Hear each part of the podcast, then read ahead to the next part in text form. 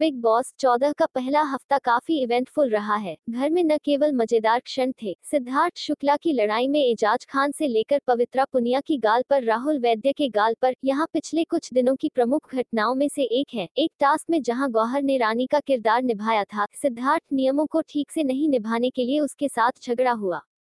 उन्होंने यहाँ तक कि उन्हें खैरात में रानी का खिताब नहीं मिला था। गौहर ने मुकाबला किया और प्रतियोगियों को अपना काम पूरा नहीं करने देने के बजाय उन्हें दोषी ठहराया। एक टास्क के दौरान एजाज ने पूर्व विजेता और खेल में सीनियर सिद्धार्थ शुक्ला से अपना कूल खो दिया। एजाज ने सिद्धार्थ पर टास्क बिगाड़ने और उनकी कोई बात न सुनने का आरोप लगाया।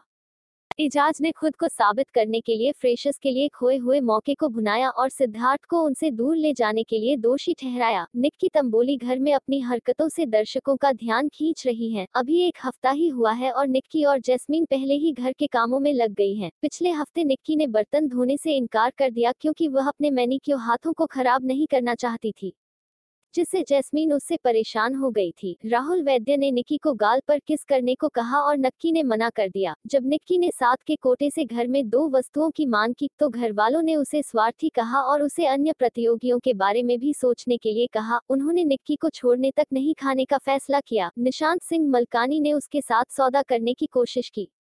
लेकिन एजाज और अन्य लोगों को लगा कि निक्की समायोजित करना नहीं सीखेंगी। इसके बाद ही सिद्धार्थ शुक्ला ने हस्तक्षेप किया, जो निक्की ने दिया था। लेकिन इससे घर में काफ़ी ड्रामा हुआ। रुबीना और जैस्मिन दोनों ने शिकायत की कि सात लग्जरी वस्तुओं से वे क्या नहीं पा रहे थे। पूर्व ने बगीचे क्षेत्र में रखे जाने के बारे में शिकायत की।